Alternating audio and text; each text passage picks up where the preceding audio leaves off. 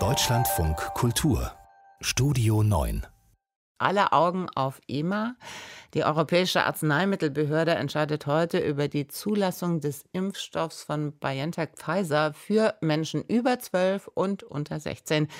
Und davon hängt dann alles weitere ab oder auch nicht, denn so ganz konkret ist der jüngste Impfgipfel dann doch nicht gewesen. Frank Kapellan. Es hört sich gut an, bald dürfen sich auch Kinder und Jugendliche ab zwölf Jahren um einen Impftermin kümmern. Ob in den Schulen, in Impfzentren oder beim Hausarzt geimpft wird, entscheiden die Bundesländer. Kanzlerin Angela Merkel macht nach dem Impfgipfel lediglich grundsätzlich den Weg frei. Kinder und Jugendliche können dann ab dem Ende der Priorisierung sich auch um einen Impftermin bemühen. Es besteht Einigkeit in der Bund-Länder-Runde. Mit dem Impfen soll nach den Sommerferien ein normaler Unterricht an den Schulen ermöglicht werden.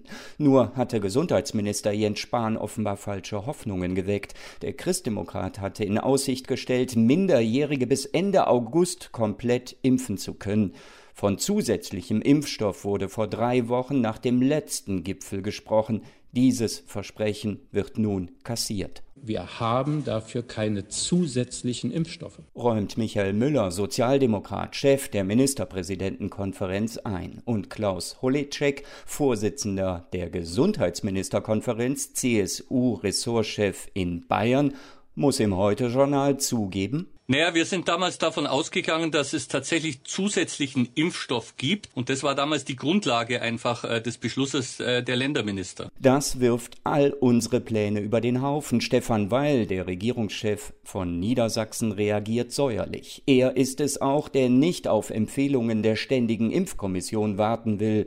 Wenn die Europäische Zulassungsbehörde EMA heute Nachmittag, wie erwartet, den Impfstoff von BioNTech für Kinder und Jugendliche freigibt, ist das nach Ansicht des Sozialdemokraten völlig ausreichend.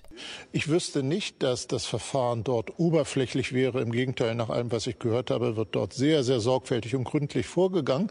Wenn das aber so ist, dann frage ich mich, ob wir eigentlich in Deutschland daneben noch eine zweite und dann womöglich eine andere Meinung brauchen. Und da habe ich Zweifel. Klaus Reinhardt hält davon nur wenig. Die Datenlage zu Risiken und Nutzen einer möglichen Corona-Impfung bei Kindern und Jugendlichen ist derzeit noch so unzureichend, dass man keine Empfehlung abgeben kann meint der Ärztepräsident heute gegenüber der Rheinischen Post, wenn die Impfkommission sich zunächst nur zu einer Empfehlung für vorerkrankte Kinder durchringe, dann sei das völlig in Ordnung.